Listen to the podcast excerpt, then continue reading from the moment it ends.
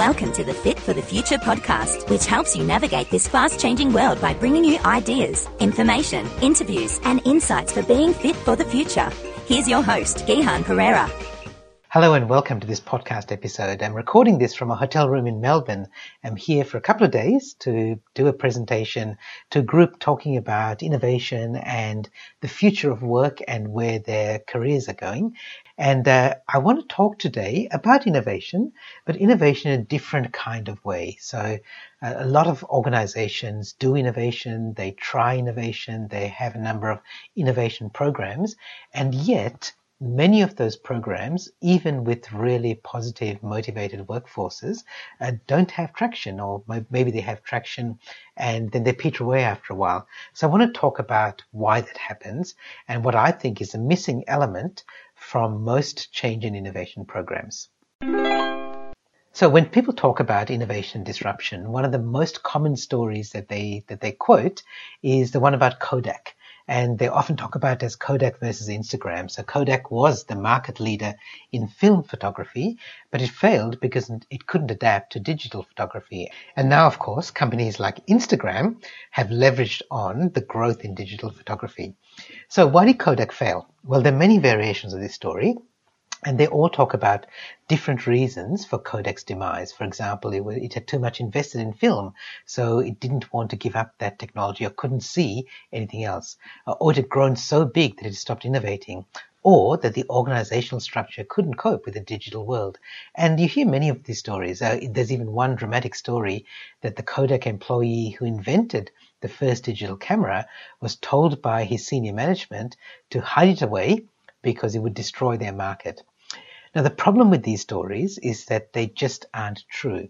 And what's worse, they hide the real reason behind Kodak's demise. So, why did Kodak fail? Well, we'll get to that, but to answer this, let's start by looking at the most common reasons that many change and innovation programs fail. And, and just to be clear, we're not talking about the simple and obvious reasons, things like we're just making change for the sake of change. So you're just shuffling deck chairs on, on, the Titanic. Or that management doesn't have buy-in for the change. Or that you've got a toxic workplace culture which will automatically try to sabotage any change efforts.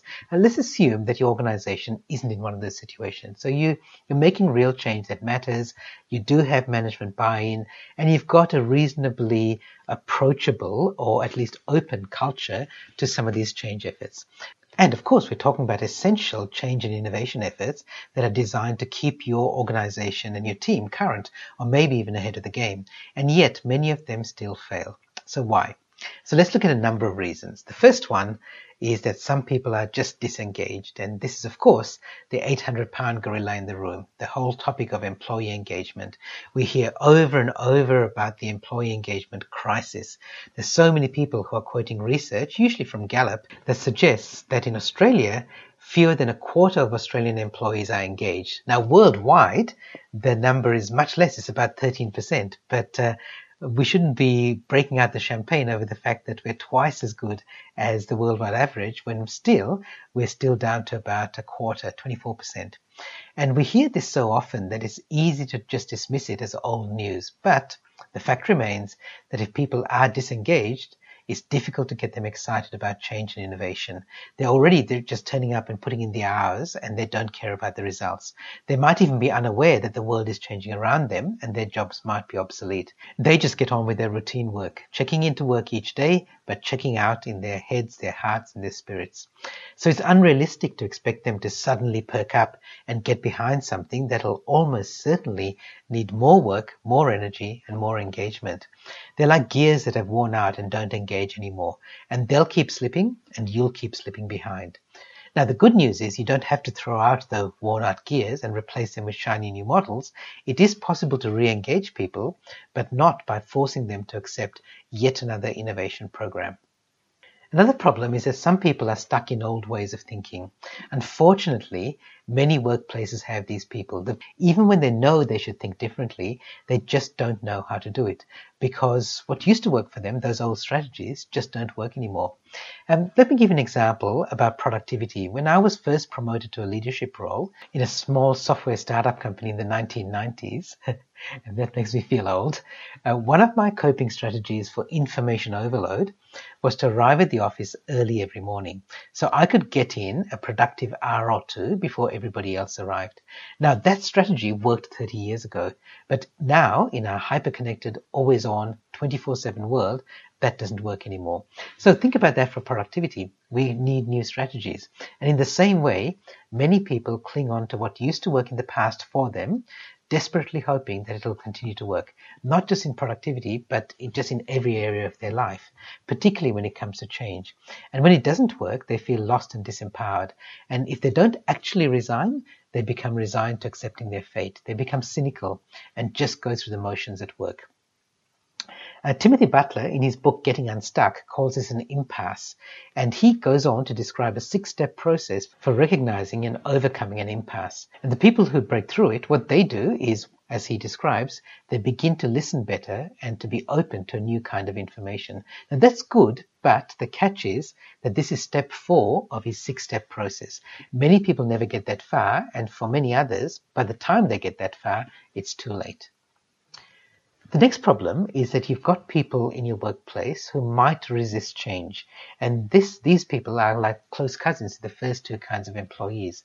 They dig in their heels to protect the status quo, and they never take the initiative to create something new.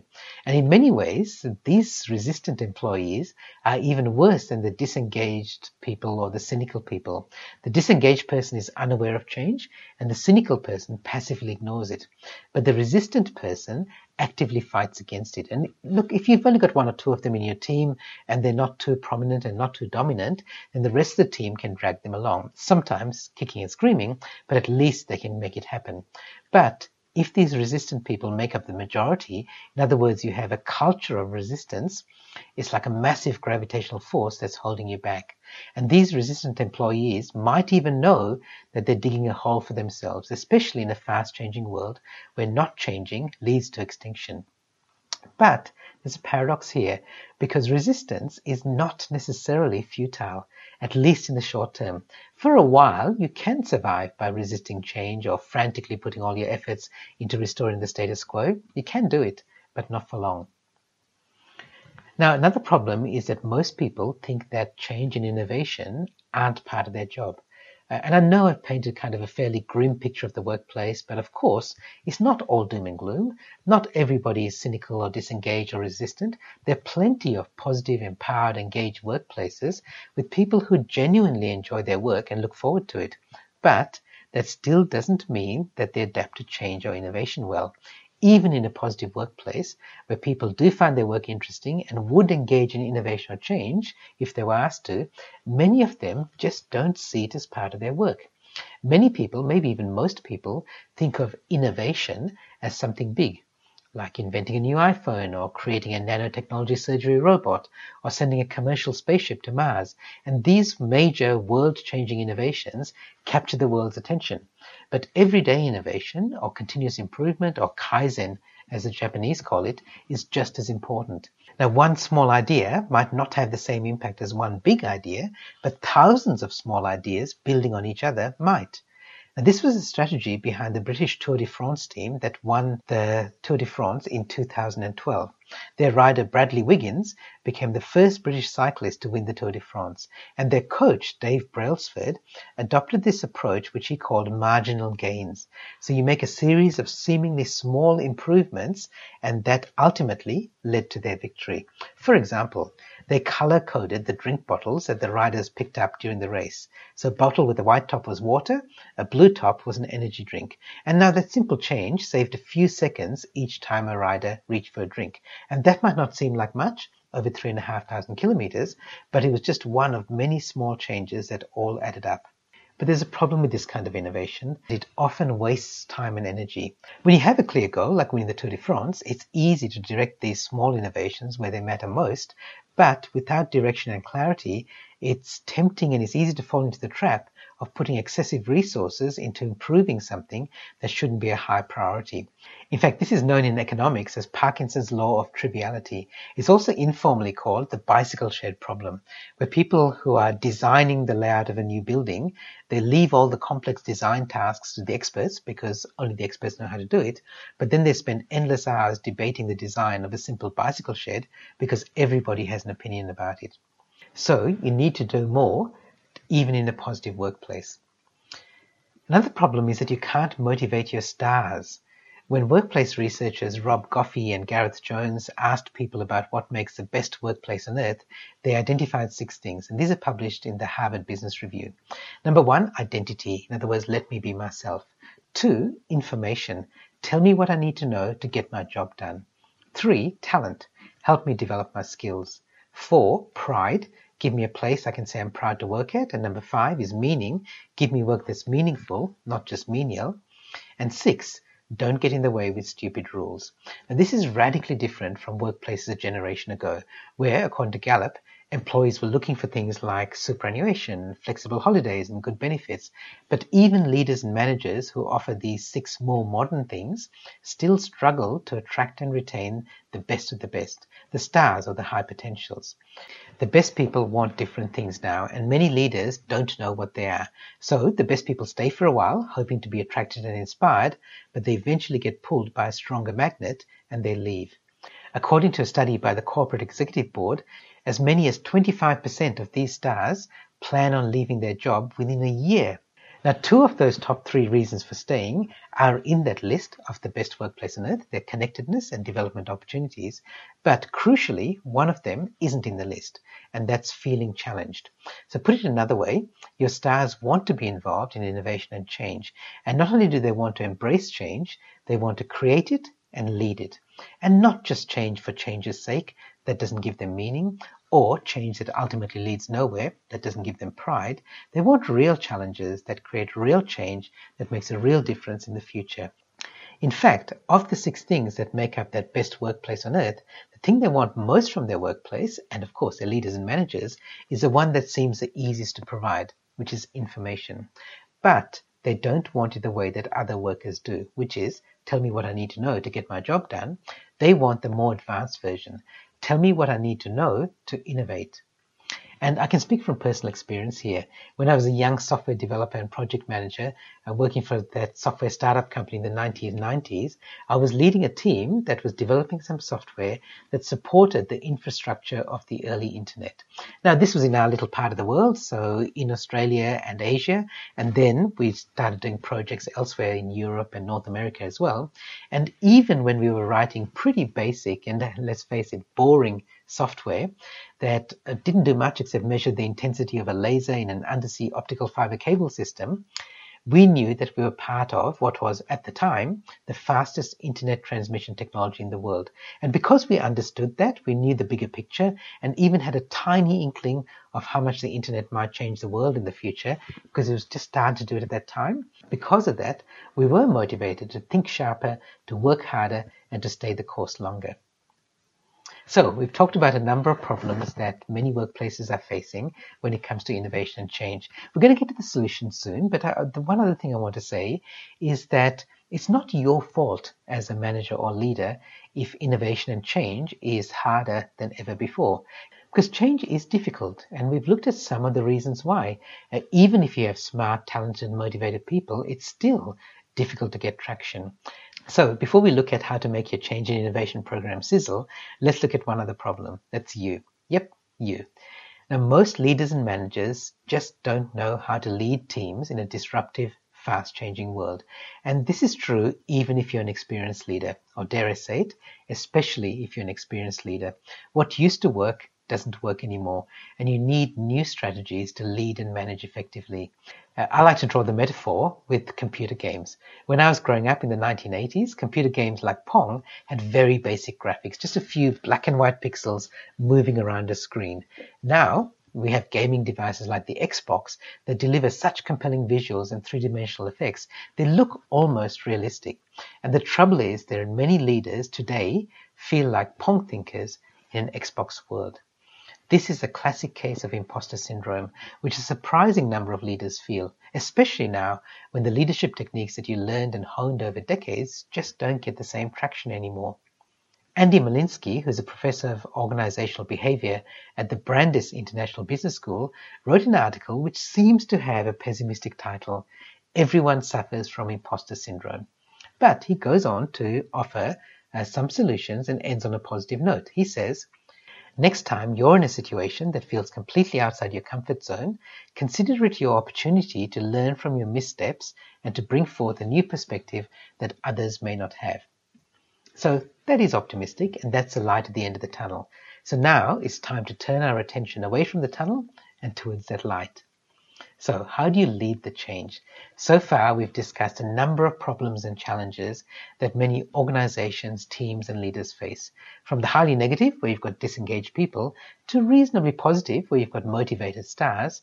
And if you look at them, they kind of make up a hierarchy. So, the first three that we talked about are people are disengaged, they're stuck, or they're resistant. So, they're kind of the negative side of it. And then on the more positive, you may have a, a, workplace where people are interested, they're innovative, or maybe even inspired. And that's what we want to aspire to the innovative and inspired. Although I've spoken mostly about innovation and change, the real impact of these attitudes is the speed and quality of decision making in your team and in your organization. Uh, one of my smartest business mentors, Creel Price, described decision making as the single most important skill in business today. He called it decisionship.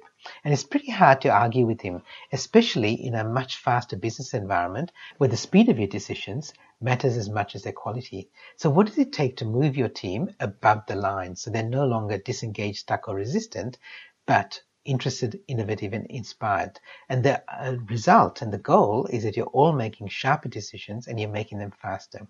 Well, I've kind of alluded to this solution earlier when talking about motivating your stars. Remember that what they want and what everybody else needs is the right information. Tell me what I need to know to innovate. In other words, give them the right information and then set them loose on innovation and change. Now, this might sound obvious, but many teams and organizations don't, especially when they're looking at the future.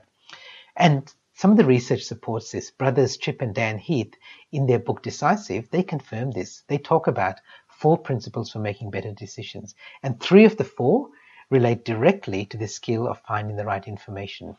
Widen your options, test your assumptions, and think further into the future. So futurists call this skill foresight. And I think it's a missing element from most innovation and change programs.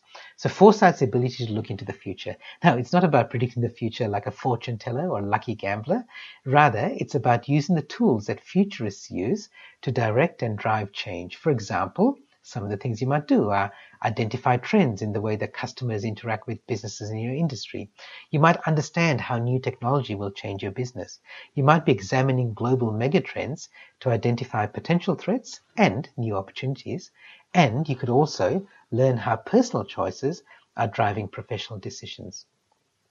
So, after all that, let's return to that Kodak moment. We all know that innovation needs ideas and action. In fact, a common definition of innovation is applied creativity. And ideas and action are better than no action at all, or as General George Patton said, a good plan violently executed now is better than a perfect plan executed next week, but even that's not enough. If you generate ideas without foresight, many of them just don't have any practical value. So you waste your time and energy on things that don't give you enough return. And that's what happened to Kodak. They weren't afraid that digital cameras would cannibalize their existing products. They didn't deliberately try to kill off a threat. Um, they just didn't see what was coming up in the future. The first digital camera, built by a Kodak engineer, was as big as a toaster, took 20 seconds to take a picture, and the resolution was much lower than the equivalent print. And Kodak's management looked at it, they assessed it, they reviewed it, but eventually they discarded it because they thought it would never be good enough to compete with film cameras. So their problem was that they didn't account for exponential growth, which meant that the improvements happened much faster than they expected. And that lack of foresight tarnished that innovation and all their future innovation, which meant that even though they were making progress, it wasn't in the right direction. It's easy to look back now and criticize Kodak for its lack of foresight, but many businesses now are doing exactly the same thing. And they're doing it for exactly that same reason a lack of foresight. To be truly successful, innovation needs all three elements ideas, action, and foresight. And the key is to start with foresight. So, how do you get going with that? Well, over the last couple of years, I've put together a program which is now the Think Sharper program, which teaches you how to think like a futurist. This has been developed over time where I've been working with a number of clients, and they often ask me, how do we keep in touch with what's coming up in the future? How do we follow what you're following? How do we learn the sort of skills that you learn and that you share with us? And that's why I put together this program. The, the goal is that you can apply foresight to your everyday change and innovation programs. And I, my goal is that you'll build a habit of innovation in your team and your organization. So innovation happens all the time and not just when things quieten down, which of course never happens. So don't think a crash diet, think a healthy lifestyle. So this program is for you if you're the kind of leader and you recognize you fall into one of these categories. Your industry is changing fast and you don't know what's around the corner, or you don't want to be caught napping when your business or industry is disrupted, or you want to attract the best people and keep the best people that you have, or you want to get your people out of their old ways of thinking, or you don't know how to get them thinking differently, or you want to motivate your star employees. These are things I've talked about, and these are the sort of challenges that many leaders and managers are having at the moment. So my goal in this program is that you're going to learn how to identify the six kinds of disruptive forces that could affect your business. You learn how to scan the environment for trends and technology that you can apply in your workplace. You learn how to evaluate the biggest threats and the most exciting opportunities that will give you the highest return on investment. You'll also learn how to turn your existing strengths and weaknesses into tools for embracing change. And because we're talking about modern workplaces, you'll understand the 10 key skills you need to thrive in the future workplace. Above all, you and your people will learn how to stay ahead of the game, make better decisions, and make them faster. So I want you to be able to pull from the future rather than pushing from the past. And that's the key difference when you start with foresight. You start with the future focus. So instead of pushing change from the past, you pull it towards you from the future. And when you think like a futurist, you can then act like an innovator. So if you really want to create compelling change, first learn how to see into the future so you can design your path to success. As a team, you'll stay ahead of the game, and as a leader, you can feel proud and excited to be leading this motivated team. So if you want to find out more about the Think Sharper program, please get in touch with me. I'd love to talk with you about how we can work together to integrate this into your organization so you and your team can make better decisions faster through innovation and change. I want to end with a story. It's a story that you might have heard. It's a story about the two hunters who are running away from an angry bear. And the bear's still some distance away, but is rapidly gaining ground. And one hunter stops, pulls off his backpack, and starts changing out of his hiking boots into his running shoes. Now his partner yells at him, What are you doing? You can't outrun a bear. And the first hunter looks up at him and says, I don't need to outrun the bear. I just need to outrun you. Now, I think the same applies in a fast changing world. As much as you might despair at the volatile, uncertain, complex, and ambiguous environment through which you have to steer your team and your organization, you can take heart from the fact that hardly anybody is getting it right.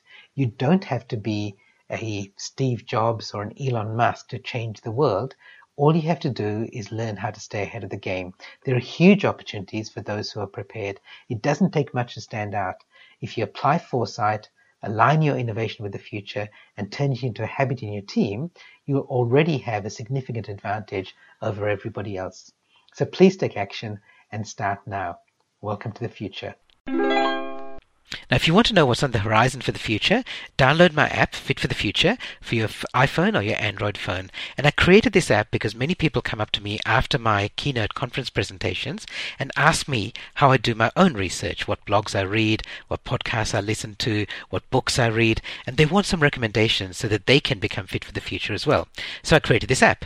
I update it regularly with news, articles, videos, book recommendations, and other resources to help you become fit for the future. It's free and it's ad free. So head over to the iTunes Store or the Google Play Store and just search for Fit for the Future and you'll find my app there. I hope you enjoyed the podcast and found something valuable for your personal and professional life. And if you did get some value from it, I would love it if you could do me a favor and give me a review and a rating in the iTunes store in the podcast area. And that helps to promote it to other people as well. And if you want me to share ideas like this live at your next conference, then check out my speaking topics and workshop topics at gihanspeaks.com. And if you want to engage with me in other ways, go to gihanperera.com where you can find my blog, my newsletter, my podcast, videos, and my free webinar series. They're all free and they're all designed to help you leverage the potential of your organization, your team, and of course yourself so that you can become fit for the future. This is Gihan Perera. Bye for now. For show notes, past episodes, and more, visit gihanperera.com. And remember, great minds don't think alike.